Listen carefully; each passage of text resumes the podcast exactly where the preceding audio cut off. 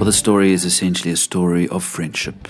When Justin, in his wheelchair, gets this idea that he'd like to complete the Camino, he shares this with his friend. And Patrick looks at him, and on page 24, Justin says, He utters the three words that will change the course of our lives I'll push you. And so they embark on this great journey of training and getting ready, and then eventually doing this Camino 771 kilometers. It's a remarkable friendship, and Justin has to let Patrick take complete control of his life as he pushes him along in his chair. The trust that Justin places in his friend Patrick is remarkable. The book is really a beautiful account of their friendship and of how they grow closer together, how they share everything with each other. Later on in the book, Patrick says that he's not sure what he would have done without the support and accountability that Justin has given him in his friendship. And he says, because of the strong foundation we have, we know we can tell each other anything. We can trust each other with all that we are.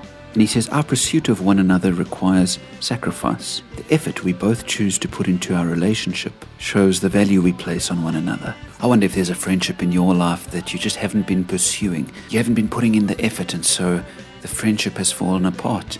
You haven't replied to those messages or you haven't phoned that person in a while. Well, these two lived in different states at one point, but their friendship was always strong because they put in the effort. Towards the end of their walk across the mountains, Patrick writes While I have physically pushed Justin the past several weeks and years, he has slowly, patiently, and perhaps even unknowingly been pushing me to see that I am capable of more than I think I am. And the story chronicles how these men shared everything with each other. They were open and honest with each other and they loved each other just as they were. Now, do you have a friend like this? Oh, I hope you do. Maybe you've never let anybody in to share that sort of intimacy, and that's sad because there's a joy in being that close to somebody that is hard to explain. Do you need to rekindle a friendship? Do you need to open up to somebody? Do you need to be a friend like this to somebody who's dying to just have a close friend? I'm sure somebody is popping into your mind as we speak.